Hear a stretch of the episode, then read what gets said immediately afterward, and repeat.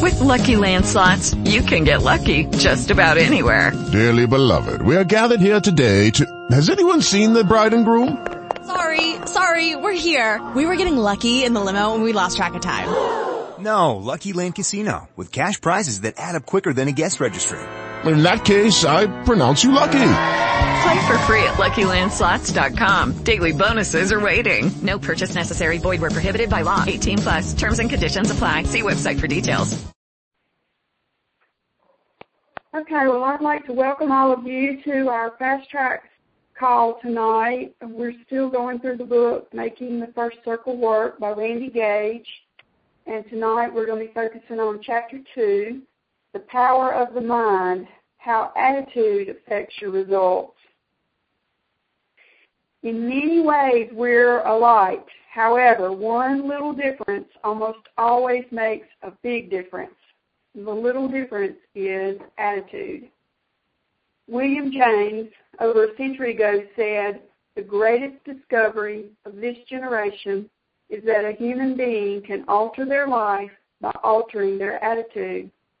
And I believe this is so true.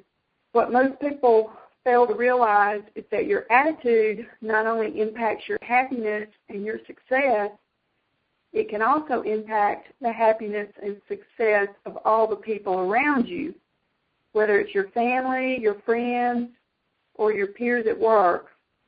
Attitudes truly are contagious, and from time to time, to ask, to ask ourselves, is mine worth catching? Randy Gage shared a story about a softball buddy whose car was broken into. And he was venting about it and how his mom had said, I told you so, instead of sympathizing with him. So Randy asked him if they broke the windows. And since they hadn't, he reminded his friend how that saved him a hassle. Then Randy asked if his softball glove was taken. It was in the shop being repaired, which he pointed out was a good thing because new ones are hard to break in. His buddy mentioned that they did take his old bat, though, to which Randy replied, that was better than losing his new $300 one that he got at Christmas. And at this point, his buddy sounded exasperated as he said, you see the positive in everything. Well, shouldn't we be able to do that? Good things can come from bad situations. Our mindset creates our attitude, and our attitude determines the actions we will take or not take. This has a huge effect on our success. I know some of you have heard me say it before. What goes on between your ears is so critical to your success, not just in your business, but in all of life. And even though people cannot read minds, they will pick up on what is between your ears by your speech, by your body language, by your energy, and by your expectations. You will attract like a magnet whatever it is you are expecting. The definition of expect is to regard something as likely to happen or someone is likely to do something. The synonyms for expect are anticipate, await, presume, think, believe, imagine, assume, and you know what that makes out of me and you. Why not believe that success will happen? Why not anticipate that people will respond to you with their best?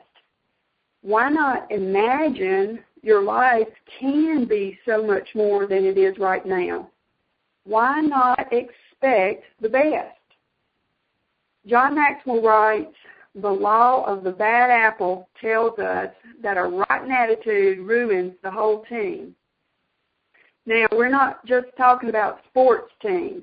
A team can be any group of people working towards a common goal and I want to look at five truths about attitudes from Maxwell.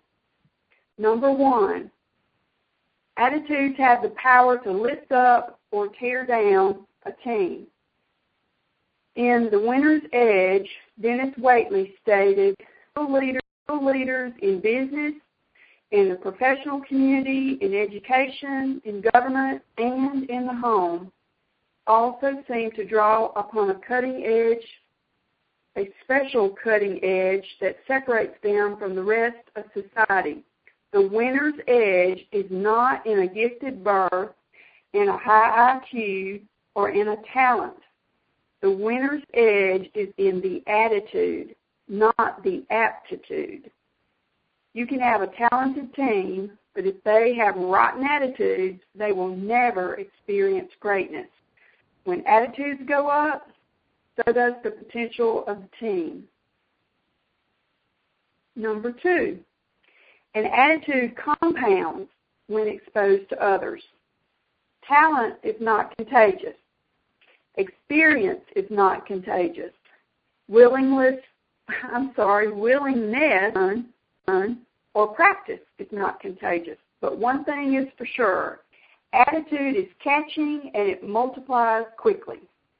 When you have a strong work ethic, or you're teachable, or you are just upbeat in the face of discouragement, that has a positive impact and others will imitate you.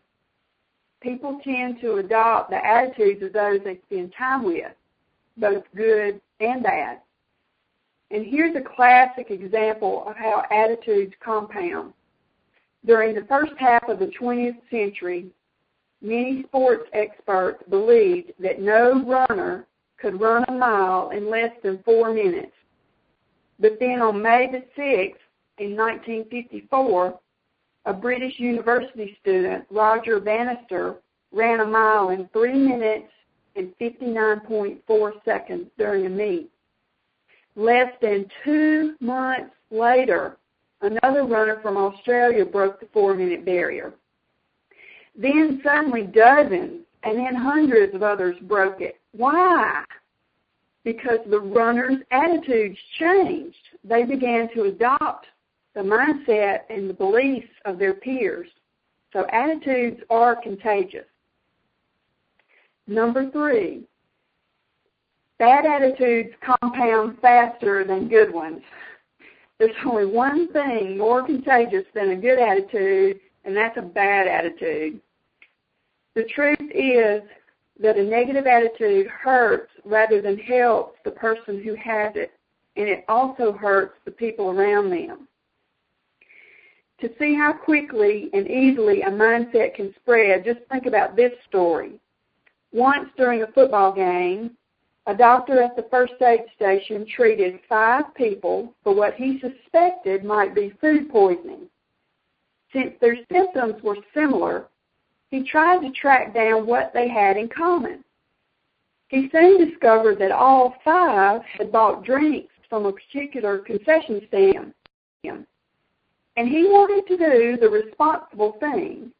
So he requested that the game's announcer advise people in the stadium to avoid buying drinks from the particular vendor because of the possibility of food poisoning. Well, before long, more than 200 people complained of food poisoning symptoms, and nearly half of their symptoms were so severe that they were taken to the hospital. After a little bit more detective work, it was discovered that the five original victims had eaten tainted potato salad from one particular deli on the way to the game. When the other sufferers found out that the drinks in the stadium were safe, they experienced miraculous recoveries. And that just goes to show you an attitude spreads very quickly. Number four, attitudes are subjective, so identifying a wrong one can sometimes be difficult a person may not be doing anything illegal or even unethical, yet their attitude may be rotten just the same. We project on the outside what we feel on the inside. And we may not be able to tell that we even have a problem. So let me give you a few examples so that you can recognize them when you see them and begin to avoid them. One example is an inability to admit wrongdoing. Nobody is perfect, and a wrong attitude creates conflict. Another example is failing to forgive. Clara Barton, the founder of modern nursing, was once encouraged to bemoan a cruel act inflicted on her years earlier, but she wouldn't do it. The friend asked her, Don't you remember the wrong done to you? And Barton answered, No, I distinctly remember forgetting that. Holding a grudge is never positive. Another example is petty jealousy. For some reason, people with this attitude believe that every person deserves equal treatment, regardless of talent, performance, or impact. And nothing could be further from the truth. Each of us is unique and should be treated as such. Another example is the disease of me. NBA coach Pat Riley says that team members who have this develop an overpowering belief in their own importance. And this disease always has the same result, the defeat of us. So that one we definitely want to watch out for. Another example is a critical spirit. Everyone around you knows if you have this because no one can do anything right. And then the last one is a desire to hog all the credit. A credit hog continually steps into the spotlight to take a bow, whether he has earned it or not. And if you stop and think about it, most of these attitudes are the result of selfishness. Okay, number five. Finally, our fifth truth about attitudes is this. Rotten attitudes left alone ruin everything. Bad attitudes must be addressed. They will never go away on their own. They simply fester and ruin the team. Because people with bad attitudes are difficult to deal with, you have to remember that you must protect the whole team. If you care about your team and helping the people on it, then you can't ignore a bad attitude. Do it the right way, take the high road, share what you have observed, and give them the benefit of the doubt by asking for clarification. Give them clear expectations and an opportunity to change. Now remember at the beginning I shared a quote that suggested that people can alter their attitudes. This is something that is in your control. You can learn to be optimistic. Did you know that optimists are achievers? They accomplish 80% of the work in 20% of the time, while pessimists accomplish 20% of the work in 80% of the time. Now tell me, wouldn't you be interested in having more for less? I know I would.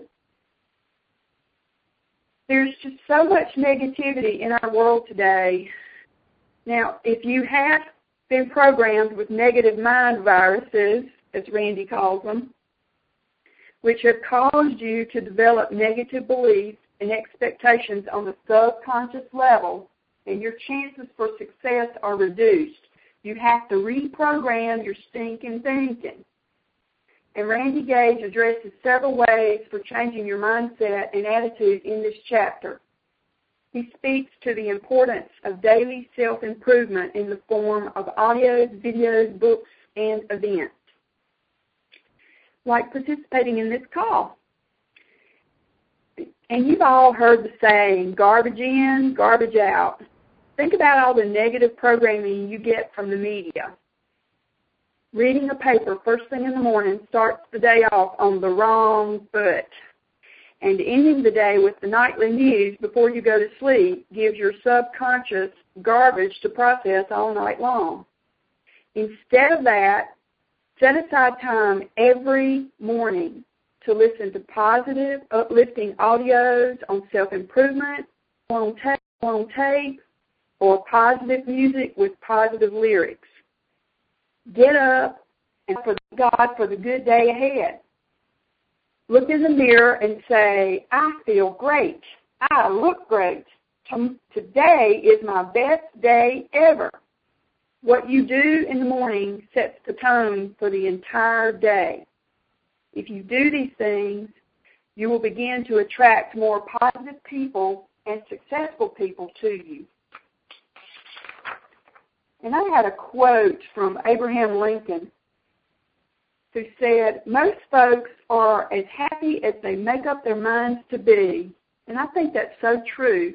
You have a choice every morning when you get up. And I would encourage you to read something positive every night, last thing before you go to bed. Look for things that help you grow your mind, body, and soul. Having a strong spiritual foundation is key to a proper mindset.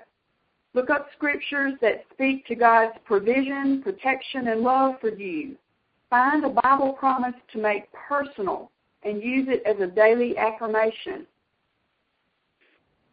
And of course, use your Young Living oils to help you reprogram your DNA.